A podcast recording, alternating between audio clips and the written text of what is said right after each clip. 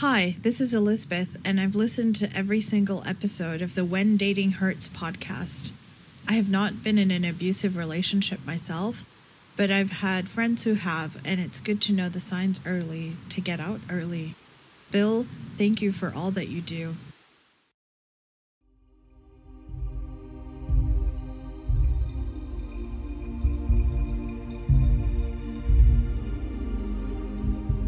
The When Dating Hurts podcast is rated one of the most popular relationships podcasts in the world.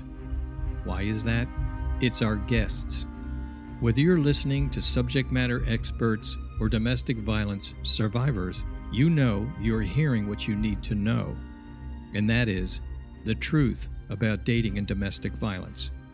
Why it happens, how it happens, when it happens, where it happens, and how victims become survivors. This podcast is a powerful way for you, your friends, and your family to stay informed and stay safe. Thank you for your support.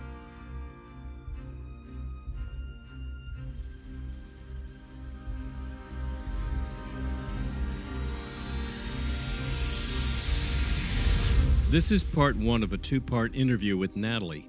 I appreciate stories like this for the way they demonstrate how nice, innocent people can be so easily swept into an abusive relationship. It's the kind of a story where you wish the person, the survivor, who's interviewed would have been more skeptical, more discerning, more take charge with her life back when this was all happening. In part one, we see Natalie pulled into this relationship. Here's our conversation with Natalie.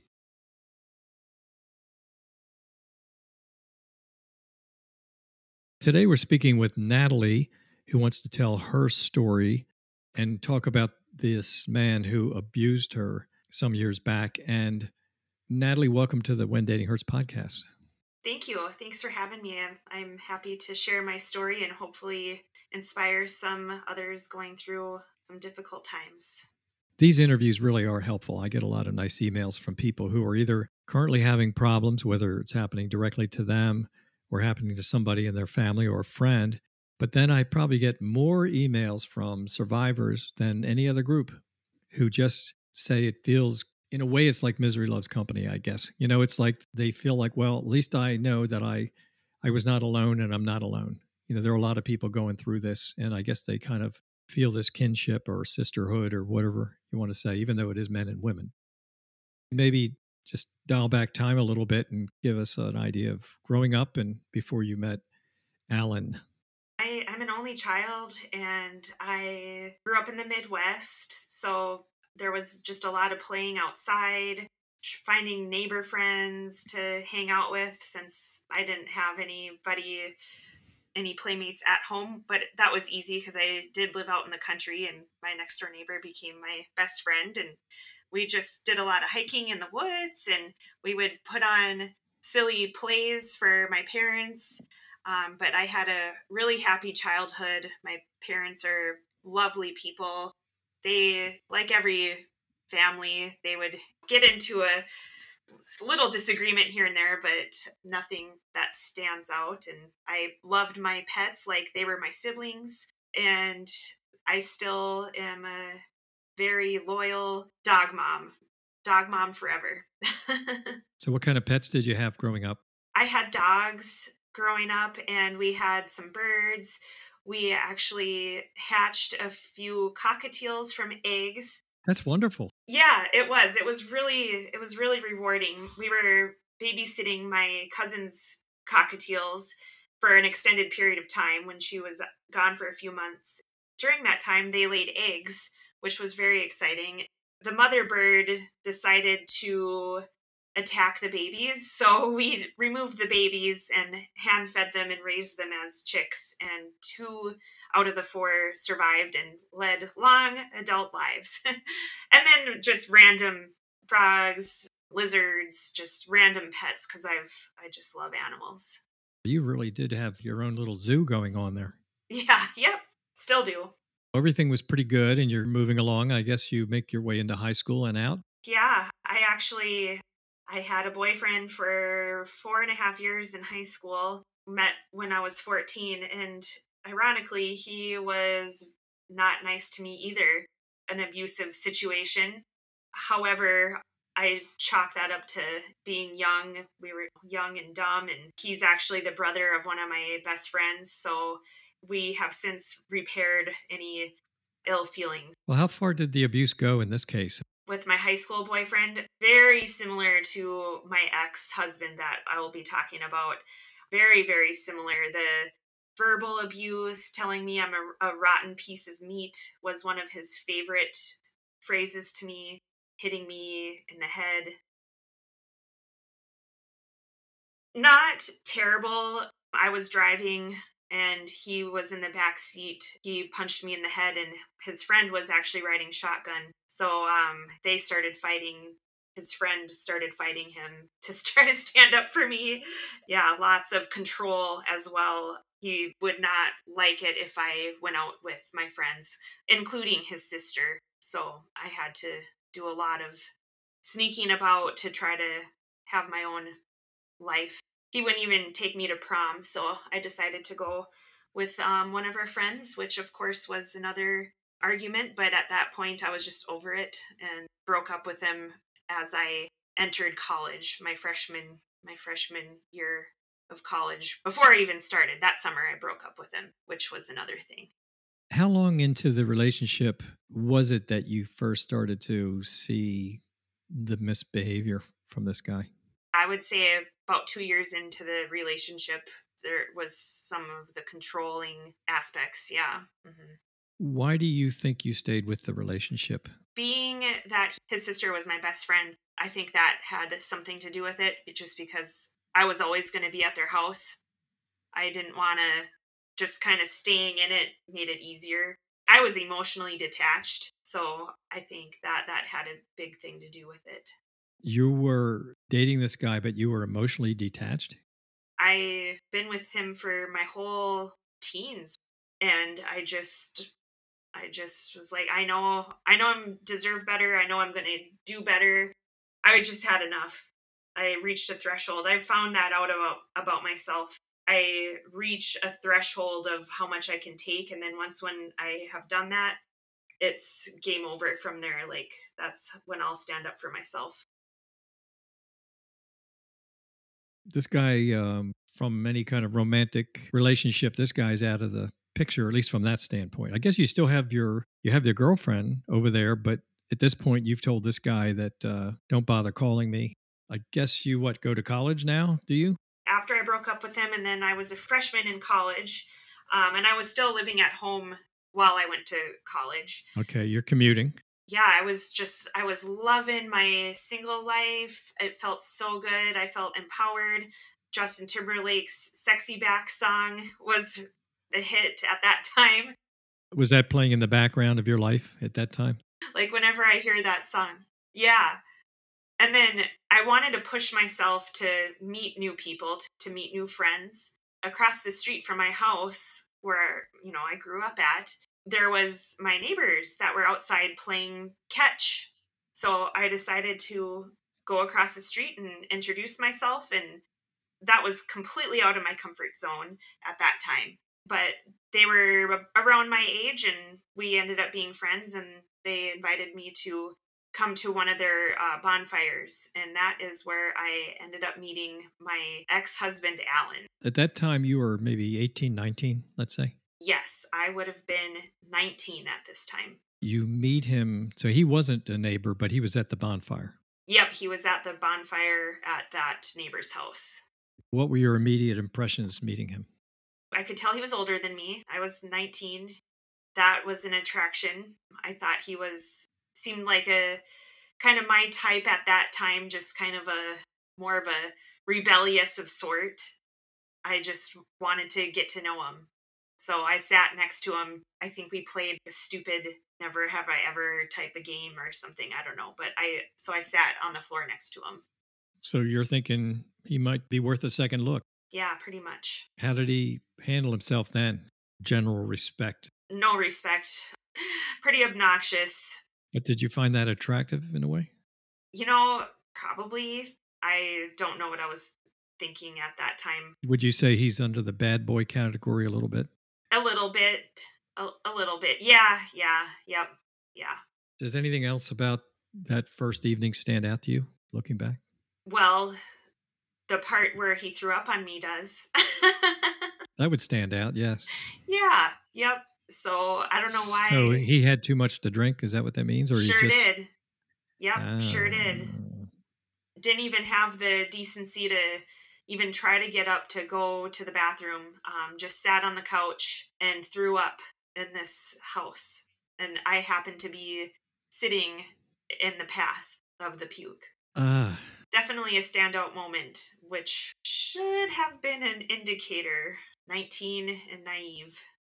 Uh, so he's been drinking. He's not thinking completely straight. You know, he's not sober. He's far from it. But at some point, either that evening or soon after, do you get an apology for that? I don't think so. I highly doubt it. I don't remember. And I honestly don't even remember how we ended up dating after that. I don't remember. I don't know. Just happened, I guess. I don't know. So, how is he now that we're away from the bonfire and getting sick? Trying to put it kindly. Yeah. What's going on now? We're going out. Where are we going? Our hangout would be drinking. Sorry, that means I was underage drinking. But yeah, that's really the majority of it. All of it, really. Going to people's houses, house parties. That was all we did. So the idea is you're kind of bouncing from one party to the next. There's drinking, and he happens to be there with you just about every step of the way. Mm-hmm. He's kind of your partner in this thing. So he's like four years older than you? Yes, correct. And so you're still in college. What are you now, second year or so? I was finishing up my freshman year when we met. And so then that summer was our first summer together. And then, yes, I entered into my sophomore year that fall. And what's he doing in the meantime? I think at that time was when his lease was up at his apartment and he moved in with me and my parents. I was going to say, you're living at home, aren't you, at this time? Yeah. Mm-hmm. Okay. So, how does he bring forth the idea that he's going to be getting his stuff and coming on over? That I couldn't even. That's another detail that I struggle to remember. Didn't you have to go to mom and dad and say, hey, guess what? We got someone else living here? Do you remember how your parents handled that? Did they think, oh, oh that's fine? Uh, yeah, I, I know they weren't happy about it, but our house was set up in a way. It was actually a is a single family home, but it was split into duplex. So my room was on the upstairs, which was a literal actual apartment. It was a little bit different in that sense that we had a separate entrance and everything but yeah, and he had moved across the country as well, another detail. And so he didn't have a whole lot of things to move in at that point. And I'm sure it was just intended to be a temporary thing, but it did not end up being temporary, very permanent. He moves in. Is he, I mean, he's living in the same part of the house you were living in? Yes. Yeah. Okay. The upstairs, the upstairs apartment for all of us, especially when you're 19 or 20 years old, to some people that might be you're getting up there, but when you're really in the thick of it, for a lot of us, me included, you're still pretty naive. I'm trying to think of a way to say that. You know, you haven't been that tested in the world.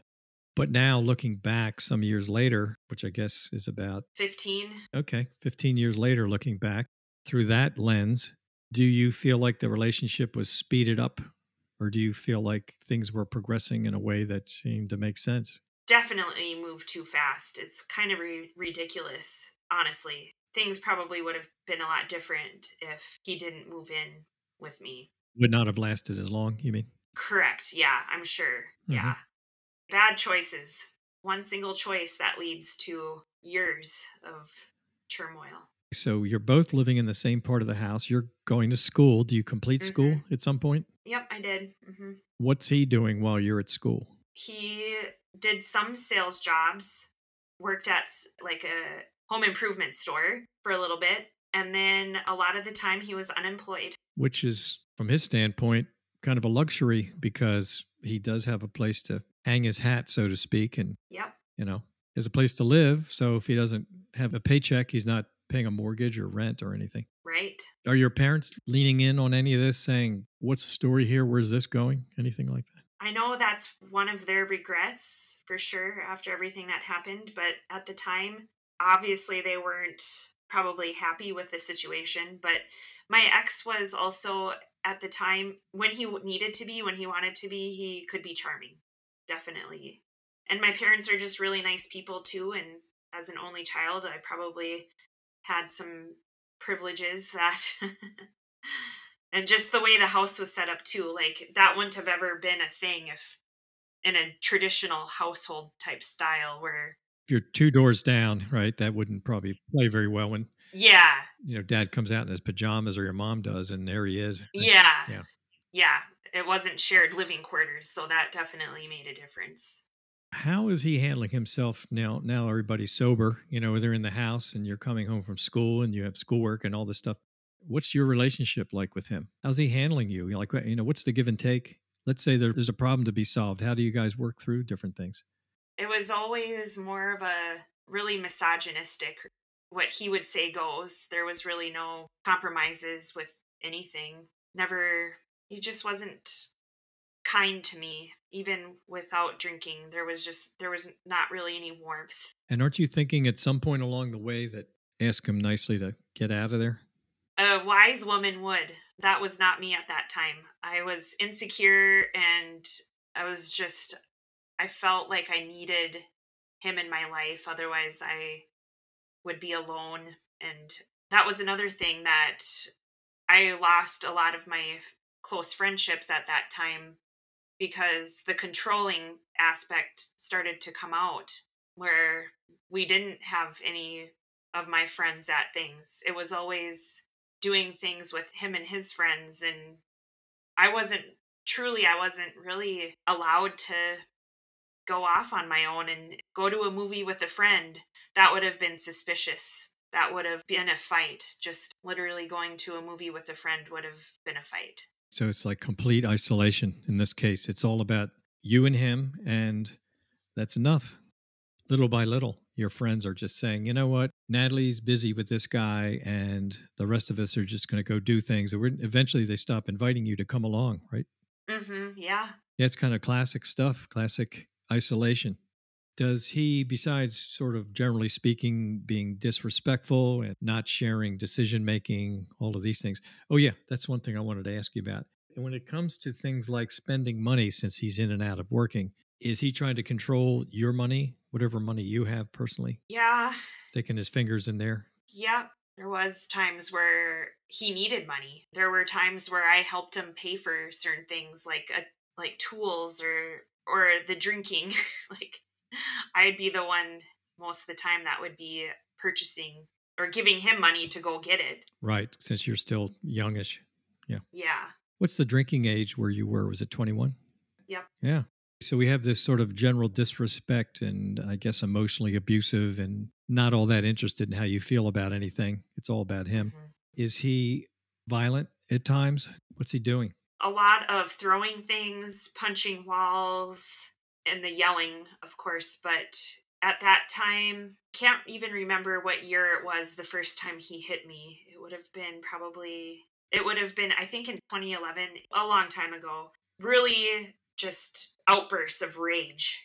Outbursts of rage over stupid things. What do you think triggered that? Was it that at some point he wasn't getting his way as fast as yes. he wanted it? Yep. You weren't complying fast enough? Every time there was rage, it was because of something that he couldn't control, because something didn't go his way. Something as simple and stupid as like ordering a cheeseburger and having and I don't even remember his desired his desired order, but something without onions or without ketchup, I don't even remember, but getting a cheeseburger that had the things on it that he didn't want and he would punch, he would just punch the dashboard, just have a temper tantrum over it. But besides the dashboard, how about you? Was he coming after you too? Not at that point yeah, he would come after me when he would be drinking and if there was some jealousy type thing that would arise. That's when he would he would get physical with me. What would he do? He would push me and he would yell at me. He would always accuse me of cheating, always. And I never I never once did.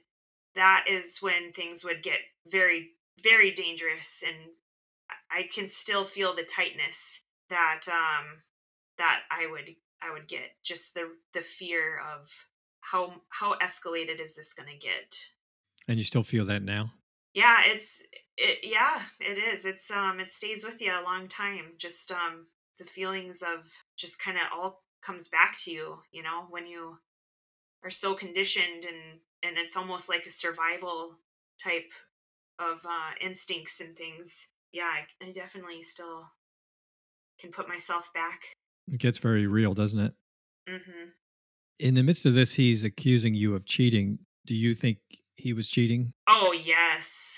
I've found out now confirmed at least a, a few times he definitely was cheating on me and that's probably why he was always accusing me of it i hear that's pretty common the cheaters are the ones that accuse others of cheating there's something i heard decades ago which was we sometimes hate in others what we hate in ourselves mm.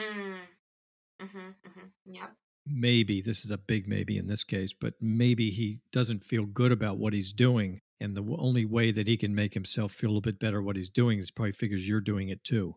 Mm, yeah. In your email, you mentioned something about him sabotaging some medicine you were taking. Yep. How's that little mm-hmm. part go?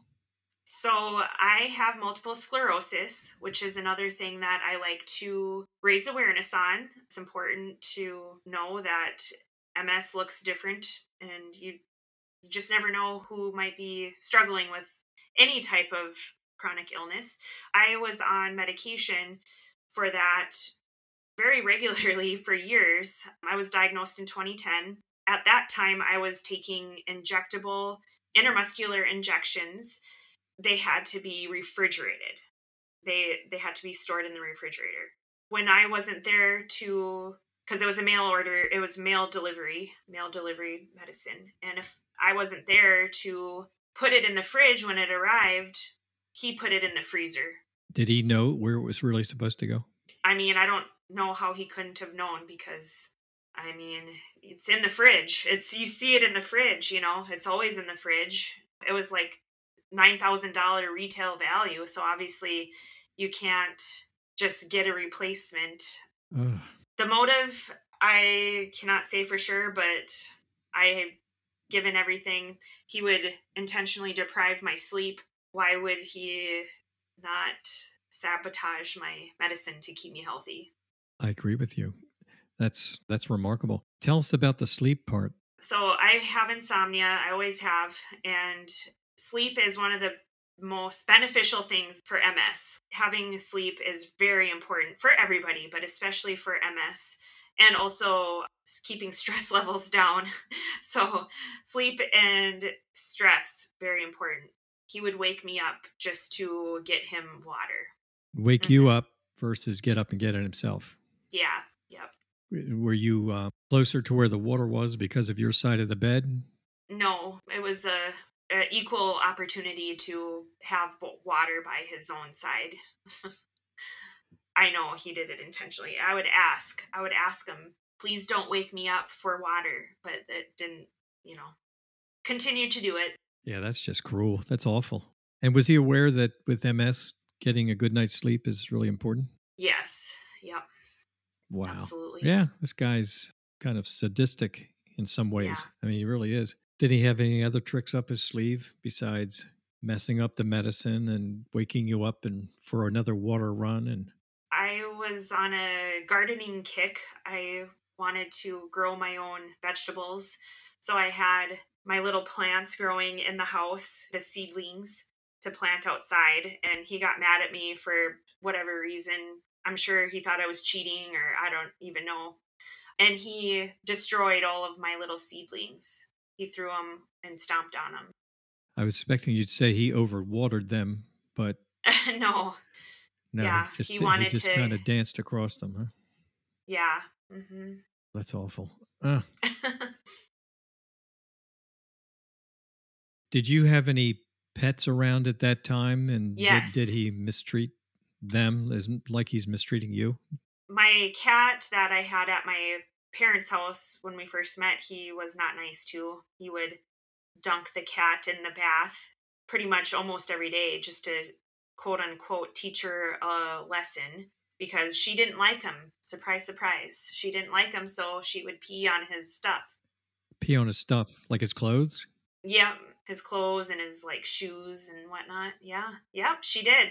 And so he was not nice to her.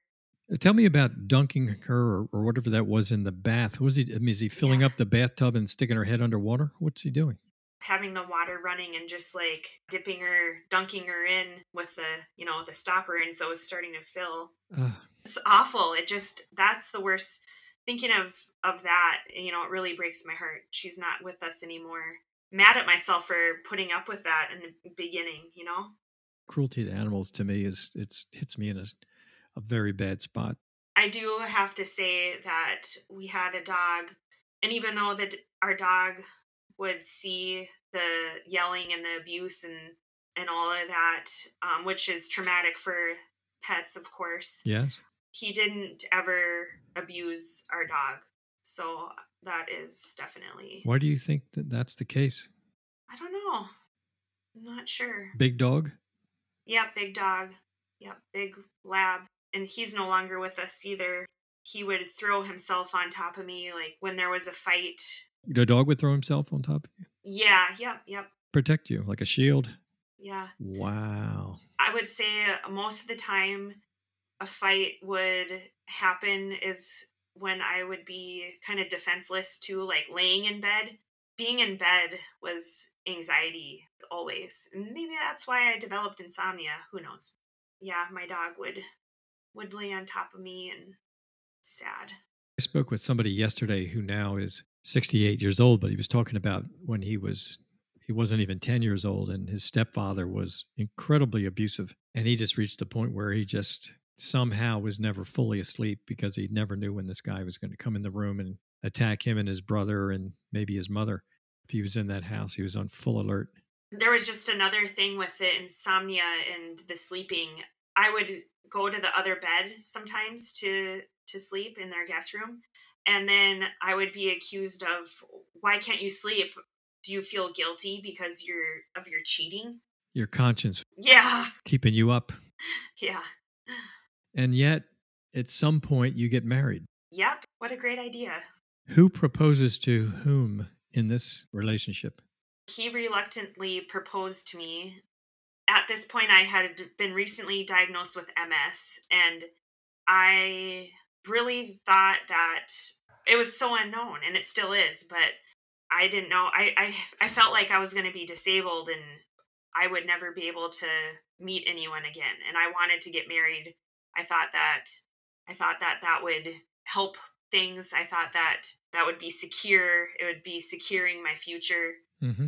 so i kind of i want to say like i kind of pressured or i suggested that we get married and and then he we went and picked out a ring together and then i was like we were gonna get takeout at qdoba and i'm like don't you think you should officially ask me he was like oh yeah um i guess like will you marry me and so that was our great romantic story no music playing in the background for that part right Yep, not at all. qdoba Qdoba, our Yeah. celebration. There was one story we had where this guy, I guess there was a ring. I'm trying to remember if there's even a ring, but the proposal happened. They walked out of Walmart and they're on the way to their car. And on the way to the car, he asked her if she would marry him. That sounds even worse than yours. There is another thing. So one time I had to work late. I was a receptionist and we had plumbing backup in the lobby. And so I was tasked to wait, let the plumber in. Well, of course, if I'm working late, it must be because I'm cheating. Like why what what other explanation is there? So I had to take a photo of my computer with a date timestamp to prove where I was. Yeah, there you go. Yeah. And phone calls as well were monitored. If I was on the phone, I had to talk on speaker just to prove that I was literally talking to who I said I was, even my mom. You know, it's kind of classic stuff. A lot of it. It really is. You know, it just hmm you can change the scenery and whoever you're talking with, but it's it's uh yeah, the monitoring, somebody who is every time you're out of sight wants to call you left and right or text you constantly and Yep, or hand over the phone, let me see who you've been talking with, who's this person. 100%. There really are patterns. There's a real template to it. Have you heard of why are you putting makeup on? You're just going to work. Who are you trying to impress? That and clothing, Yeah. Yeah. Yep. telling you how to get mm-hmm. the, your hair cut. Yeah, there was one couple where he was the one who picked out her clothing. Wow. And also, if she did, he would always have it taken back. He'd drive it back himself if he had to. He picked out her car for her. If she tried to buy furniture, it went back. You know, he had to do all that stuff. Yeah. Yeah. It's a complete 100 to 0 final score in terms of uh, Mhm. who gets their way. If you could take us to the the wedding reception, the day of the wedding is uh, now. Do we meet the parents at this point? Do they come? His parents? Yeah, I had already met his parents a few times. His parents were divorced with very similar very similar circumstances. Abusive dad to his mom, but worse. Way worse. More physical, broken noses, going to jail over over it type of thing. How'd you find out those things? I don't know if he told me or maybe his sisters told me. I found out. uh, Yeah, I I couldn't tell you. I'm sorry. mm-hmm. No, it's all right. But of course, the mother was always the villain. The mother to my ex, the mother was always the villain. Kind of like she deserved what she got. Yes, like oh, what a what a slut, you know, calling his own mom that, you know. Mhm. What happens oftentimes in these is that, let's say Alan, in this case, sees dad and what he's up to, and he's in fear. You know, he's afraid of what dad's doing. But eventually, the Alan character gets to the point where he starts to realize, well, I don't necessarily like it, but it definitely does work. And that becomes the cycle of the abuser that they they kind of think, well, I can run from it or I can emulate it. And this guy gets his way, dad gets his way. And then he tries it and he starts to realize, you know, it could be a bully for a period of time in school or tries it out on different girlfriends. And also, the guys like that, they keep testing different girls until they get one who will put up with it. And that's where you fit in. Yep. You actually do show up tomorrow, like, wow, okay, we got a winner here. You know, this is the one, this Mhm. is the one for me. Yeah. So here we are, we're married, time's passing. Where are we living at this point? Are we still where we were? Still where we were. We did live in an apartment together briefly actually before we got married. And that was a whole that was a whole thing of everything. but we ended up moving back to the house where I grew up in. But this time my parents had moved out. So we actually had the whole house. And we ended up renting you know, the original layout with my parents were on the bottom floor and then I lived on the top floor with him. But then when we moved back, my parents bought a new house and they're landlords, so they they were, you know, they, it was available to rent. So that's why we moved back into to it and then our friend lived upstairs. So they rented the friend. Mhm. Okay. Yeah, yeah. So and you had the main part of the house, so to speak. Yeah, the main floor, yep, and and then our friend did pay rent. I was gonna say even in the reception at our wedding, we got in a fight. I don't Oh. remember. I don't remember the details of it either, but it was it was a miserable it was a miserable night in the hotel room. Did you go away for your honeymoon? We didn't have a honeymoon.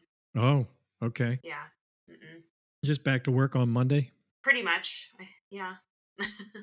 Why do you think there was no honeymoon? he didn't. He wouldn't want to spend money on that. Not important enough. Not important enough. He needed to probably buy a gun or something. Did he have a gun? He had, yeah, he had multiple guns. He even had an AK, an automatic. He had an automatic rifle that he was really proud of. Did he ever take him out when you were around, kind of maybe as a show of force, a little bit? Oh yeah, yeah, yeah. Did he ever threaten you with them? Yes, yep. So like one of the last events, one of the last things that I knew that if I didn't leave, my life was in danger. And there is there's a whole backstory to this part.